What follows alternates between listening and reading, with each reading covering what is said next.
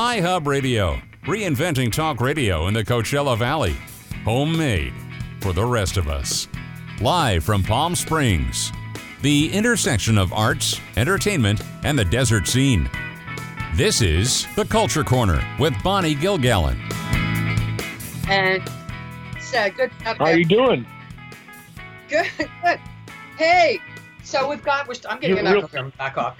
Good Saturday afternoon to everybody, and welcome to The Culture Corner on this, so much craziness going on in the world, but we're going to try to stay positive today. And I'm really excited to have, as my first guest, uh, my dear friend Doug MacDonald, who is the Fab, phenomenal jazz guitarist, and he was instrumental in getting in more ways than one and helping me uh, record my first C D a couple years ago, If I Love Again, and he did a super job, and I sing with him a lot of times at A J's. Hopefully we'll get back to that soon. Hi, Doug. How are you doing? Good. You're a little soft, but I can hear you. Volume okay, I'm, I'm afraid to get an echo here, so hopefully I'm I'm going to move forward here. Okay, right. so um, first sure. of all, how are you holding up during all this craziness? Well, uh, thank you for asking. Uh, what's happening is uh, once COVID hit around mid-March, around the thirteenth, that was my last live gig. And then I was been writing a lot of big band charts. We had started a big band. We did one concert in the desert, and we were rehearsing in Los Angeles. But what happened is that because of all the gigs going away, I couldn't rehearse and et cetera. So um, basically I've been writing big band charts and teaching online, but we are back at A J's uh, on Wednesdays, and um, uh, it's been, you know, everybody's wearing masks and keeping distance, but we're we're trying. So this is uh, uh, this coming Wednesday will be our third week back. And and how's that working out? Are people feeling pretty comfortable about it? Are are there are, is the crowd smaller, or how's it? How are people reacting to that? Well, I think they're okay. The only issue is um, a few days before. Uh, this week, there were protests, and there were in the desert even, and there was a curfew actually in the desert. I think it was a six o'clock or an eight o'clock, whatever it was, mm-hmm. and that might have deterred some people. Also, I think some of the the elder folks are a little bit afraid because of the age being out, as you know, among the public. But right. people are wearing masks, keeping their distance. I, I think it's something to be careful of, but I don't think people should be paranoid of it either. Mm-hmm. Okay. And then now, what are you doing about, um, are you just, are people bringing their own mics, or people just sanitizing the mic in between singers, or how's that going? Well, I, I brought an extra mic, and Larry had a mic, Larry Holloway, our bass player, and of course, Tim Pleasance on the drums with us. And, um, what I did is, um, uh, I had a, a friend of mine there, Carolyn Martinez, who sat in first, and she sprayed it. And then I think we switched mics and sprayed it. And then mine, I put my mic, I put away. So we're being really conscientious about spraying the microphone, which is a great idea. Uh, and we're keeping our distance when someone's singing, so that helps. Their their spray's going out. You can't help but spray something, but uh, they're faced the other way. And uh, there's no table right near us, so we're we're in pretty good shape that way. Oh, good. I was going to ask you if there was, they'd move the tables back a little bit. Okay, that's good. That's really smart. So I know that I think uh, in addition to uh, you're writing a lot of big band charts, which is great. It's it's great for those of us people who are performers who have other related skills, tangential skills. It's been really great. I mean, I've been able to do my online voiceover coaching, and people write and that kind of thing. It's nice to have that. Those avenues still open when things were all shut down. But you would, didn't you do a couple inline concert kind of things also online? Yes. Uh, in fact, I, I can, I think I sent it to you, but it's a, a Beverly Hills T V show. I forgot to mention that. Thank you for reminding me. Um, it was a couple Mondays ago, and uh, we usually do a concert in the park twice a year. And it's the art show, and we have a live concert, uh, do a couple a day. And then, but this year, Uh, of course, in May, we couldn't do it because of the COVID. Mm-hmm. And they called me and said, look, would you go on Beverly Hills T V? It was a paid gig for me. It was really nice.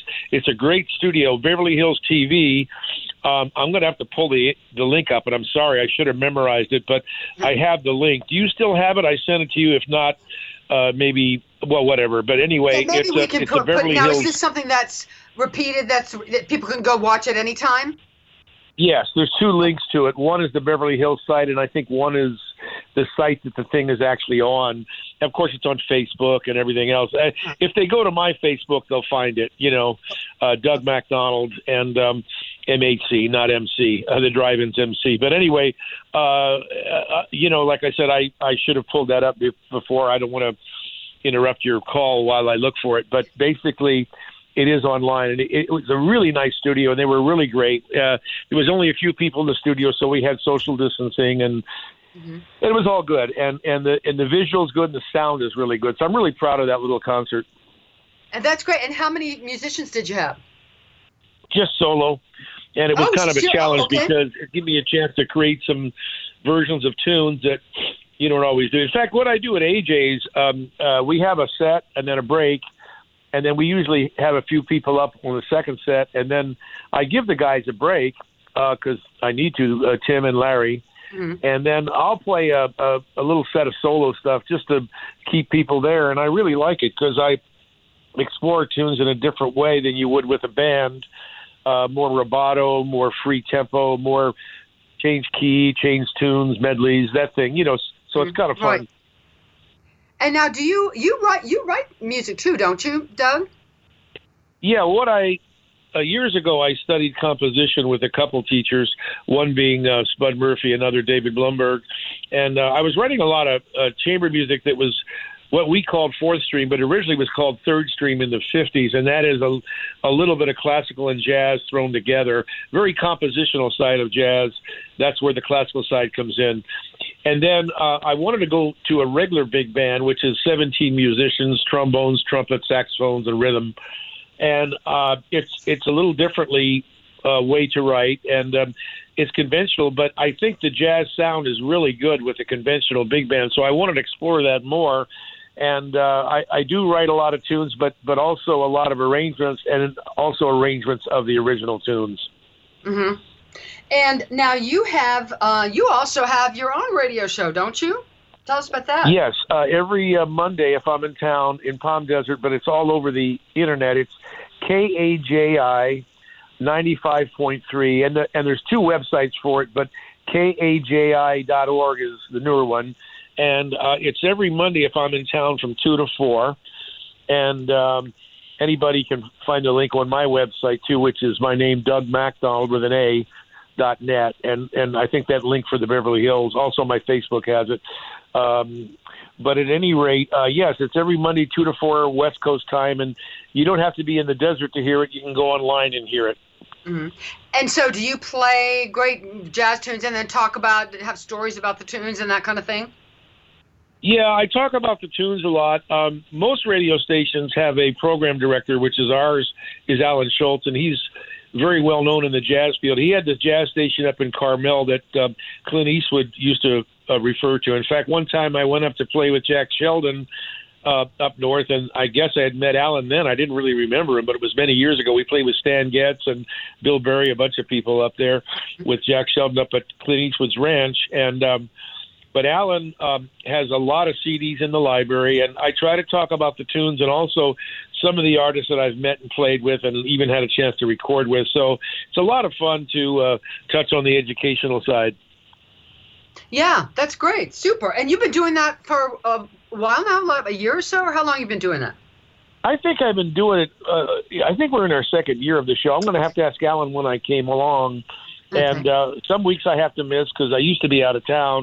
And even now, sometimes I'm in L A rather than the desert, so I can't do it. It's kind of hard to do remote. Uh, I'd like to set it up sometime where I could do it remotely and tape it. Uh, you know, I have setups at home where I can uh, kind of do a little studio thing where make a like you're you know like you're doing podcasts and things like that. Yeah. So I might do it that way. But right now, I have to be in the studio. So most weeks I'm there, and then of course, with the gig schedule, before sometimes I'd be out of town. Not so much now, but. Uh, Uh, you know, but most Mondays I'll be there, and it's a lot of fun. Yeah. I really enjoy it. Yeah. So I wanted to ask you, you know, uh, everyone's going through this, you know, once-in-a-lifetime stuff we're going through right now. It just gets worse and worse and worse. But I, I like, I've talked to a lot of people, and performers in particular, about ways to find silver linings in all this and maybe tap yeah. your creativity and pursue right. some maybe creative projects that you hadn't had time to do before. Have you found that at that working for you? Yeah, because actually what happened with, with me not running around and driving all over the place, you know, I was in L A and I was in the desert and all over the place, once in a while Vegas, and then sometimes traveling to Detroit or Chicago or New York or somewhere. Um, by let, running around less, it, it, it got me a chance to study and, and write a lot of big band charts, and I'm doing that. In fact, I was working on one earlier today, so I'm kind of banging one out a week, and uh, the only thing I have trouble with is proofreading. That's kind of a hassle to proofread. Just like if you wrote a story, it's the same thing when right. you write a chart. You got to proofread it and go, oh, my God, how did I forget that?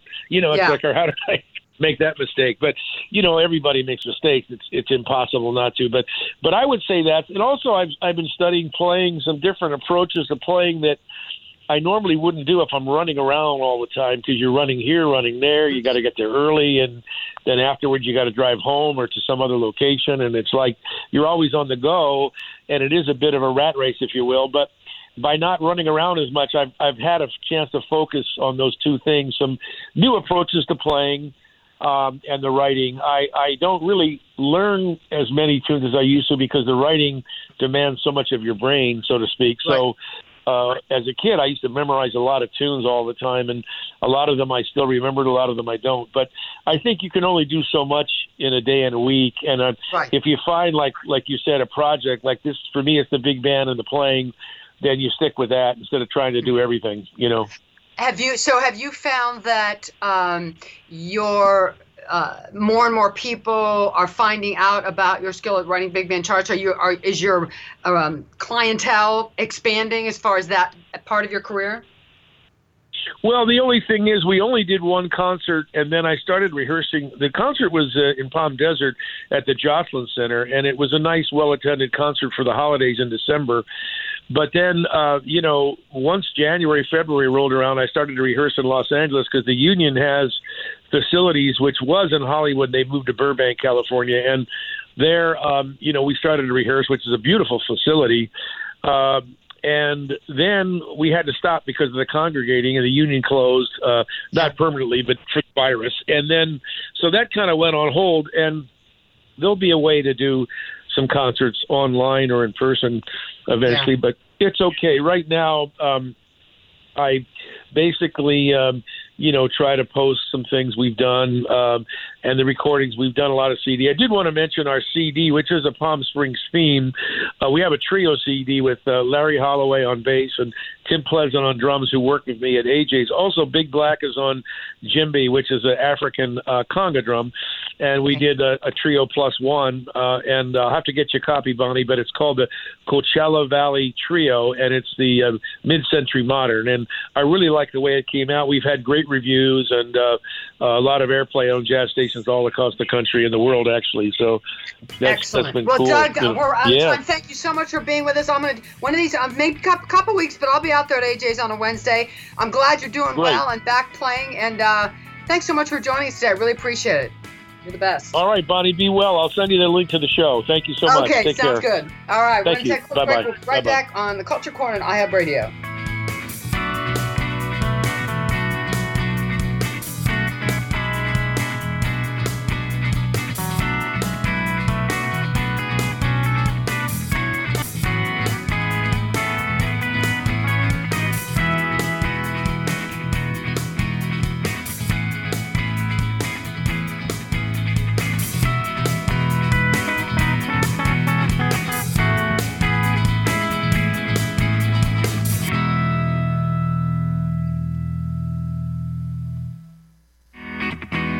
Local talk that's moving the needle. Art exhibitions to modernism, music festivals to live theater. If it's happening in the Coachella Valley, it's on the Culture Corner with Bonnie G. And we're back on the Culture Corner, and I have video, and I'm joined now by uh, Eric Frankson, who, if you listen to the show, you know, you know, is my partner, uh, musical partner, you know, life partner, et cetera. And he, um, we're both um, sitting next to each other right now. And I thought I wanted to have him on to talk about, you know, he's one of those musicians that um, was working full time and lost all his gigs because of the virus and has had to kind of figure out, um, you know, plan B during this time. But, you know, things seem to kind of slowly be starting back. So, hey, Eric, Hi, Bonnie. I like I like your studio. Thanks. this Thanks. is a great so, studio. Stop. So, tell people about uh, well, tell them about you. You were doing Cousteau up until I was, recently, oh, right? Man, Outside. I, I, I had I had six nights, seven nights a week booked steady. I, this was season was the season where I decided I was going to make it all just all local. You know, six nights a week, different venues, make it all work out. And oh, it's been it was great. But and then, then the bottom, yeah, the bottom dropped out, and everything disappeared. And uh, I'll tell you, I, I, we I made a little bit of music. Uh, talked to my, my band. We got together a couple times. Uh, Cinch, which is my country band, and people are just dying for us to play somewhere. So we're looking actually for a place where we can do either a parking lot or a, a park or something. Uh, basically, what we want to do is is set it up where, like everybody else is doing, doing the, uh, uh, the digital tip jar and and try to do it that way. I think that's the, probably the safest way to do it nowadays. Um, some people are doing pretty well doing that. Some people, uh, you know, are are doing it more. I mean, I've almost done it more just to uh, just to keep in touch with my my people. Uh, but with my band, we, we were talking about starting to do a couple concerts where we would put out a digital tip jar. So keep that in mind for it's the a great future. Idea. Yeah, oh, it'll be a lot of fun. It's, uh, I have Carrie Rose on bass and Steve Maxfield on drums, and I also have uh, Mike Ruiz on guitar. And you know, it's fun when we got together because we've been out of uh, off work so long. Our our Our our voices are in such good shape. We raised everything up, back up a half a step. Everything we were doing is a half a step before down. But now it, we took it up, and everything all of a sudden became sharper and crisper. And uh, we we added we've added a bunch of new songs. So yeah, we're pretty stoked. Actually, pretty stoked. Yeah. Things are, you know, we'll get through this, and it just feels like summer started early right yeah. now. But we'll we'll get through this. Now, where, if where where do you think you'd have the first? Uh, outdoor concert, tailgating concert, or whatever. Oh God, I don't know. I'm going to have to find. I'd like to actually, whoever I or whatever, either restaurant or, or facility, I'd like to be someplace that we played at already, so we can and sort they, of they say need a big thank par- you. Big parking lot would be yeah, helpful. I think. Yeah, yeah, because we have a lot of, you know, we have a, a number of people that would come to see us. So um, I think what for me would be f- first important would be to take care of the vendors that took care of us, and uh, we expect to start back with those vendors again when the, I mean, you know, the restaurants and venues, not vendors, venues, uh, when we, when the summer ends and everything gets started back up again. So how are you, how are you feeling about? Um, I mean, some people are sort of opening up slowly with social distancing and ma- masks. There are a few places that are having live music. Uh, you know, a lot of people have mixed feelings about that. Maybe it's too soon. What do you think about that? I think it has to be buyer beware. I think that if you walk into an establishment to uh, enjoy the entertainment and the food, and you're going to spend money to do it, you are a buyer. And when you are being a when you are a buyer, you have to be prepared. You don't. I mean, I've walked out of restaurants where I saw the a chef with a cigarette in his mouth. So I yeah. mean, it's buyer beware. It's your own and decision. It's, and yeah. it's, it's that it has to be that way. You know, I mean, and it maybe judge it. I judge it. Let everybody's going to have a record of this in the, in the near future, anyways, of whether it's it works or not. I, I, I think that if everybody would basically. If you're going to be close to people that you don't know, you should be wearing a mask just because it's rude not to wear a yeah. mask and pass your germs on to someone that you don't know. Because yeah. it's not over. I mean, it's certainly not over. And no, I, we just had three, pe- three people died yesterday. So, yeah. I mean, it's just yeah. it's it's an ongoing thing that you have to. But at the same time, we all got to work, you know. Yeah. We all it, it, there's there's work involved, and, and we all want to work. Um And we wanted to play, but the, you know, unfortunately, instrumental uh, music and, and entertainers, we're going to be one of the last people to. Because you're not essential. You're not considered well, yeah, essential. Well, yeah. no, but we depend on people getting together in close right, contact right. so they can always cheer and yell and scream, hopefully, yeah. or or throw bottles or whatever it's yeah. going to be. Yeah. They do it in mass usually. Yeah. So. What about? Um, we have a couple minutes left. Um, I again, I've liked. I have. tried to look at this time as a time to be really creative and and and dig back into creative projects or types of creativity that maybe you haven't had a chance to do. Have you found that at all about writing or songs or music? Have you felt more creative in this time at all? You know, the first week I felt, after March the fifteenth, when everything stopped, I was I felt compelled. I wrote a couple different songs that were dealing country songs that were dealing with the virus, and you know, one and one was a Hank Williams kind of you know, crying your beer, and and the other one was Willie Nelson crying your beer. Um, but realistically, no, I I've, I've just been you know I've I've played the piano quite a bit for everybody. Um, And for me, we've done our live oh, yeah, stream on Facebook, it, which know, is nice. Yeah, and we're always doing and streaming. And Frankie's in here and there, but yeah, done our yeah, live yeah. streams. And yeah. I, I like to do live streaming, and it's funny because when I do it, it's I really get to say hi to all my dearest friends, you mm-hmm. know. So I have, I have more of that coming up. I'm not yeah. this weekend, but I'm, I'm hoping that next week I can actually take my piano and, and who knows? Go out and go somewhere. S- sit somewhere. on the top of a mountain somewhere. Play. Somewhere.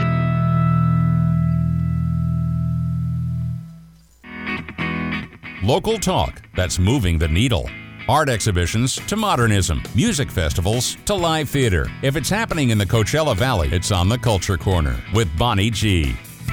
And welcome back to the Culture Corner on iHub Radio. In just a minute, I think we're going to be joined by Erica Stone, I'm getting an echo here, I don't know why, by Erica Stone, uh, my buddy who founded S O S, Soldiers Organized Services, which is a wonderful um, charitable organization in the Valley here that helps out uh, military vets, Marines and military vets get free rides from the airport to the base, et cetera. And now, of course, everybody's kind of on lockdown, and so now they're doing finding other ways to help out. I don't. Do we have Erica on the line yet?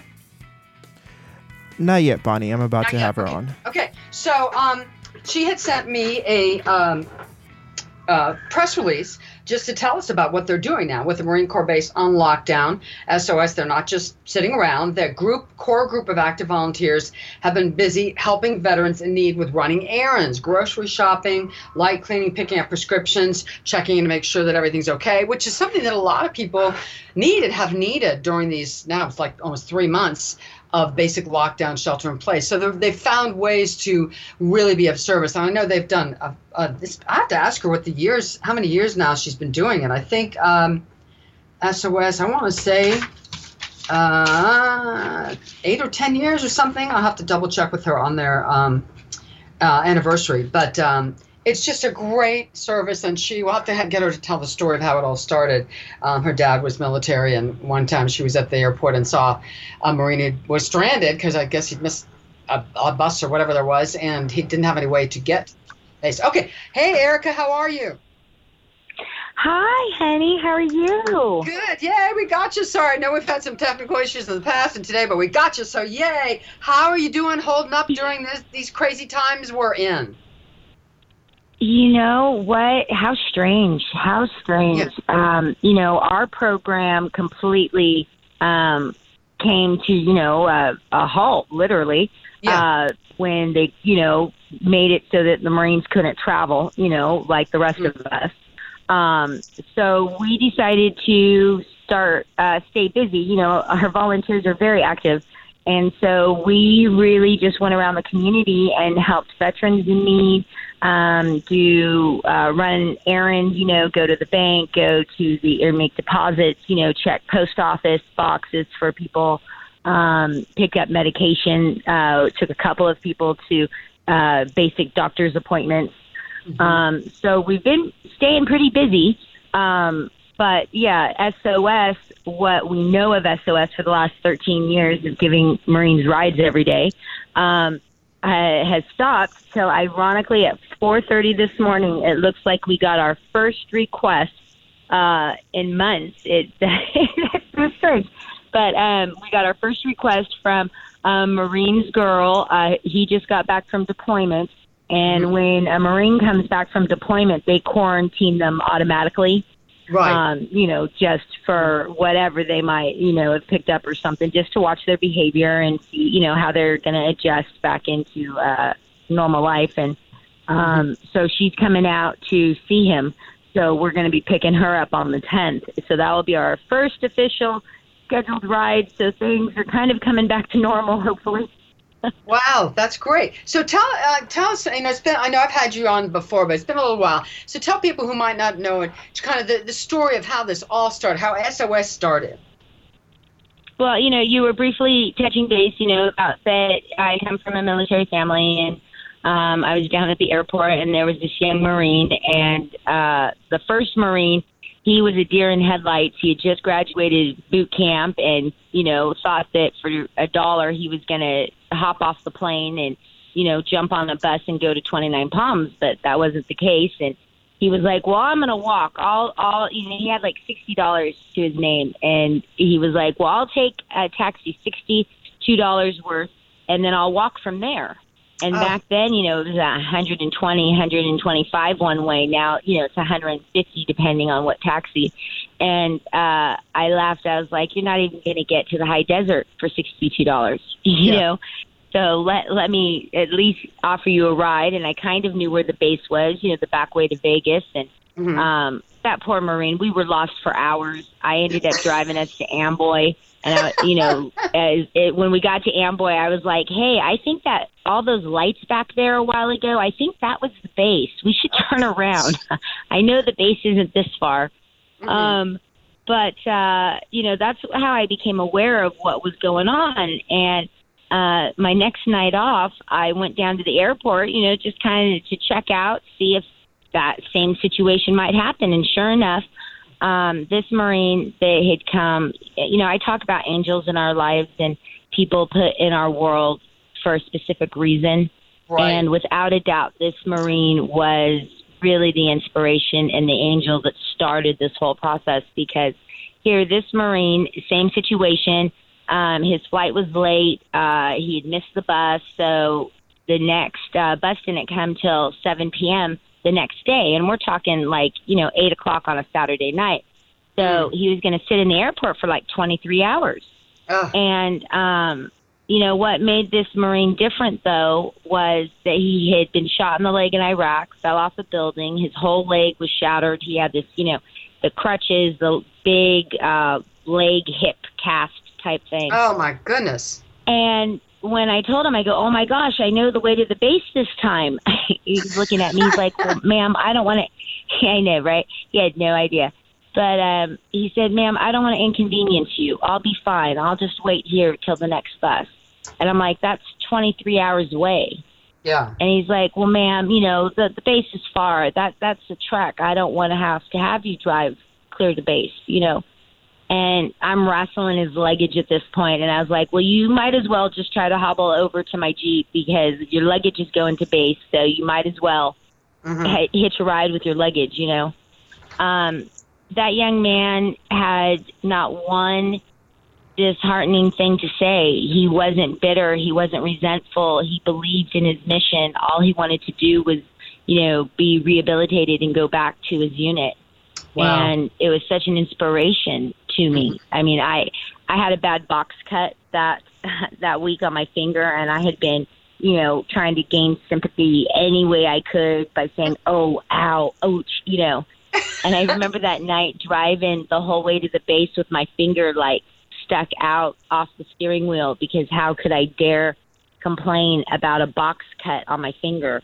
Right. When here this Marine, you know, had shattered his leg trying to defend our freedoms or freedoms, yeah. you know, for other countries. And um, I dropped that Marine off, and I remember getting really emotional because, uh, well, you know, and, you know, some of uh, your listeners will know, you know, my daddy was a World War Two vet, and before he passed away, he had a stroke. So he really was kind of, you know, grounded uh, in the aspect that he couldn't do all the things that he used to do. Right. So he would just sit in his pickup waiting for me to ask him to take me somewhere. And um, I got really emotional that night, because I remember my daddy would have loved to have done this. He would have yeah. loved to have been able to, you know, even though my daddy was in the Army, and that's mm-hmm. why it's Soldiers Organized Services, because mm-hmm. Army soldiers and Marines are Marines. Yeah. But uh, he still would have had such a great time interacting with this Um, young, you know, service member, the next generation, um, uh, therefore. Mm-hmm. So that was kind of the inspiration that started it. Um, you know, our first year we transported five hundred. I remember being so excited. Um, and now uh, usually till, you know, this whole virus uh, thing came about, we usually we average to transport five to fifteen people a day, you know, three to five drivers a day, depending on what airport and what time they come in, you know, if they're going to the airport or flying in sort of thing. Uh, our record's been six hundred forty-two in a day. You wow. know, so uh, we, yeah, we, we average about twenty thousand usually a year, you know, of needed seats for active military Marines or their family members. You know, we transport a lot of wives and children, especially when the husbands are deployed um, or during the holidays, you know, when it's not just one or two Marines get to go on emergency leave. It's where, you know, the whole base leaves. So that's when we have to uh, raise money for renting big buses and things of that nature to uh, actually be able to do that. Because we have quite a few drivers during season or, you know, uh, but not enough to transport a base uh, to the uh, airport. How many, so how that's many where the big. How many active drivers, volunteers would you say you have in general? Well, during season, um, you know, we have anywhere from one hundred fifty to two hundred. Depending, you know, each year we recruit new ones, and, um, you know, each year, unfortunately, we lose a handful. Um, you know, we've lost in the last couple of months now eight volunteers that have passed away. Oh, dear. Um, and it wasn't that they were really sick, and it wasn't that they died from the virus. I really believe it's because they weren't as active anymore. You know, when when you're active every day, just going, going, going, it keeps yeah. everything moving. Yeah. And yeah. once you kind of, you know, get out of that routine, um, so I'm just really heartbroken. And to think that those families couldn't, you know, really even have a funeral, um, I know. you know, yeah. so hopefully, hopefully things of that nature will change. Um, because there's lots of things, you know, I, I really try to celebrate some of the good things that have come about through this virus. It was very interesting right in the beginning. Um, everybody was outside walking, like mm-hmm. couples were walking and families right. were riding more bicycles. And I loved seeing that.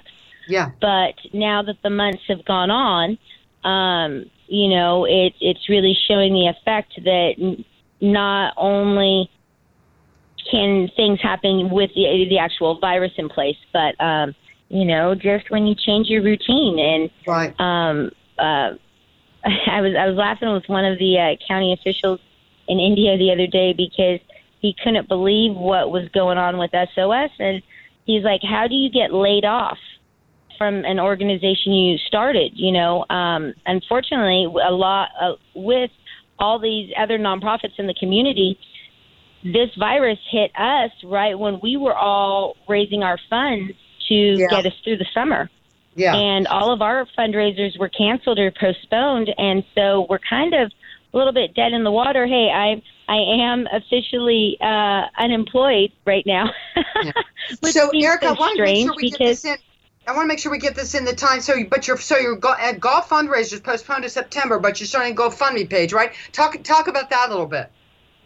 We did start a GoFundMe page. Uh, we have a volunteer that um, July fourth will match whatever we have raised up to that point. We're at, um, I think, seventeen hundred dollars right now, which it's it's very difficult to, with the uncertainty of the country and the community and so many people struggling. It, it's been, I almost didn't want to do it, but our survival, we kind of had to do it because we've got our liability insurance and, you know, we might not be reimbursing the gas and things of that nature um, like we did a couple of months ago, but we still have our basic monthly bills we have to um, cover. So we're scrambling a little, you know, but after thirteen years of providing rides, pretty much every day till the other day. You're still there. So GoFundMe um, page and um, S O S. If somebody wanted to help either with the GoFundMe page or just say, say they wanted to call up and say, hey, I'd like to become a driver or a volunteer, how would they get in contact with you?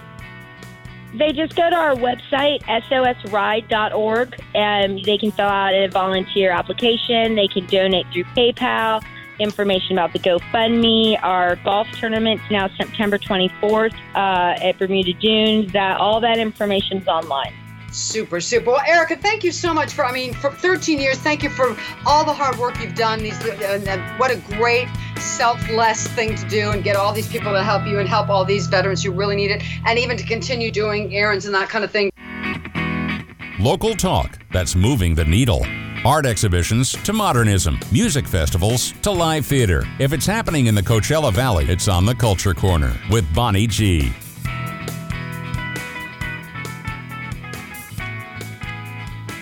Been doing for several weeks now, my little chat with Brian Mendoza, who is my uh, fabulous board op and has his own show, film show, also on Saturdays. And he came up with a great idea to talk today a little bit about films that deal with racial tensions and racial injustice, because obviously that's what's going on right now. So, uh, Brian, so start with t- tell me tell me about your list and why you chose. My list, I would honestly go, um, funny enough, I'm doing an episode on racial injustice next week, so I'll give you the list of the movies I plan on talking about, which were okay. Do the Right Thing, which, to be honest, I think that that's probably the most relevant because it actually has to deal with riots, and it actually asks the question, do the thing, do, do the characters do the right thing at the end of the film? And I'm not going to spoil it, but it really asks that question. It doesn't even ask the question, to be honest. I think it tells you the answer, but it's up to you to figure out what the answer is. Right. And I would also argue that movies like When They See Us. Oh, my God. That was so, uh, I mean, so tough to watch. I mean, very well done, but so incredibly difficult to watch. And uh, what a what a... a tragic example of racial injustice and the problems in the criminal system and, and the the just outrageous um, outrageousness that African American, particularly African American men, have had to deal with over the years. My God, that was so tough to watch. Oh, well, yeah. Very well done. And the thing is, though, there's still a lot of repercussions from that event. I mean, one of the mm-hmm. most prominent members of that situation is, well, President of the United States, not to get too much into it, but yeah. there's mm-hmm. a lot of relevance about that. And, you know, one of the funny things, uh, one of the most, not funny things, I would say, one of the things I got to point out is that Ava DuVernay, Ava, Ava DuVernay directed When yes. You See Us, and then she went on to direct, she before that, she directed Selma and mm-hmm. thirteenth. Selma is the biopic about Martin Luther King Junior's march from Selma, Alabama to Montgomery. Right. And, and that one was so great because it doesn't whitewash. Um, uh, I was going to say Malcolm X. That, well, Spike Lee made a movie about Malcolm mm-hmm. X that is definitely not whitewashed. But no. I got to say that Ava DuVernay, she really knew how to capture Martin Luther King Junior in a way where people had to confront who he really was as a person, as mm-hmm. opposed to like the version that we paint as very saintly. And I think it's problematic to paint him the way that I think we paint him as like the peace-loving, like hippie, when he was way more like he complicated he was, than that. Yeah, yeah, he really was. And I think people, I think people misquote quote him and try to use him in a way that he wouldn't want to be used. And I think the movie kind of shows you why we got to be careful with contextualizing our civil rights leaders. And right. thirteenth. I'm not familiar with thirteenth. I, I know, but I don't remember the story, what the story was at all. thirteenth is a documentary about the prison industrial complex and how it tries to talk about how there is a connection between slavery and the prison system. And mm. how, if you think about it, the prison system does par- target black men in particular particular yeah, absolutely. And that slave and that many have argued that slave that the prison system is really just an extension of slavery. Extension. Yep, yep, yep. And the thing is, though, is it, it really does open up your eyes. So if you haven't seen thirteenth, I really recommend it. It is a conversation starter. Mm-hmm. It's not the it's not many of my friends who are African American has said that it is a conversation starter, but that every person who is white and wants to be an ally to the community should definitely take take it as the first step into really seeing how it, how the system can sometimes hurt black people. Yeah. yeah. Okay. All right, what else is on your list? My other other films on my list, um, I would honestly throw in Daughters of the Dust. The Criterion Collection is... they have a service, a streaming service, and they're doing free movies with black leads. And so the one movie that I recommend from that is Daughters of the Dust, which is a movie directed by Julie Dash, who should have had a great career in Hollywood, but let's just leave things unsaid for now. That Julie Dash directs this beautiful movie that became the inspiration for Lemonade, the the um, music video by Beyonce. Right. Mm-hmm. And it's a story about a group of, uh, a, about gen- three generations, or I think it's two generations of, of uh, black families who decide to celebrate their ancestors who were former slaves and mm. were, came from the Gul, uh, I'm not, I can't pronounce it, but like a uh, part of Africa that came okay. from descendants from Africa. And it's okay. actually a really beautiful movie. And I think that I'm so glad that it's getting a lot of popularity today. It's it tackles racism a little bit, but it's definitely one of the better post-slavery narratives that really tells you a lot about what ha- tells you a lot about how slavery has really deprived a lot of black people of their culture over the years. Yeah. Okay, t- let's talk about Sounder. Oh, Sounder. Now, Sounder features one of the greatest performances of all time by Cicely Tyson. Yeah, she's amazing. And for me, any Cicely Tyson movie is great. She even made a Mar- she played Coretta Scott King in a, a biopic about uh, Martin Luther King Junior called King, and she also played Harriet Tubman in mm-hmm. a movie called A Woman Called Moses. She sure did. Yep, yep, yep. And the autobiography of Jane Pittman, which shows... Oh, she was fabulous in that. Just fabulous. Oh, and the age makeup is still pretty good, but Sounder is a movie about a black man who is arrested for a crime that, you know, didn't really harm anybody, and eventually he gets he gets arrested for it, and he has and the family has struggles without him. And mm-hmm. it kind of deals with the idea that a lot of black men are taken away from their families, and and, and it damages their um, family dynamic. And the fact sure. is, there's this stereotype about how black children grow up without fathers, but the film addresses that that's not some that's not because black men can't be fathers. It's because there's a system, or there's right. things set up to kind of deprive black children of both parents. Right, right. Okay, let's talk about A Patch of Blue. That I remember. I haven't seen that in years. I got to watch that again. I saw it years ago. Great movie. It really is. For those of you who don't know, it's a movie about a blind white girl who begins a friendship with a black man, and played by Sidney Poitier. Sidney yeah. Poitier, and Elizabeth Hartman's in it. And by the way, she makes me cry when I watch that movie. One of yeah. the most beautiful scores. Just yeah. you know, if you yes. want to give. If you want to give yourself a good tear, listen to the score. And what I like about this movie is that, unlike other movies from the sixties, including some movies by Sidney Poitier, mm-hmm. it's not a movie about a black man saving a white woman, and it's not a movie about a white man, a white woman saving a black saving man. A black, yeah, yeah. It's a movie about two people who ha- try to have a friendship in a racially divided America, and it's really powerful. Mm-hmm.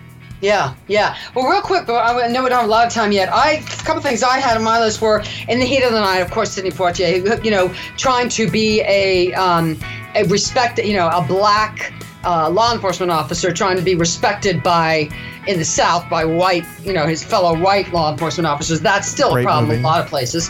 To Kill a Mockingbird, of course, you know, the black man railroaded into, a, you know, accused of raping a white woman. That story's as old as the hills, and many, many, many, many black men were accused, un, un, falsely accused, and some of them killed, executed for it when they didn't even do it. And then Guess Who's Coming to Dinner, which is a little, you know, a little more lighthearted. It's not, but it's really, really addressed interracial dating at a time when it was that was kind of new, and you know, this woman comes home to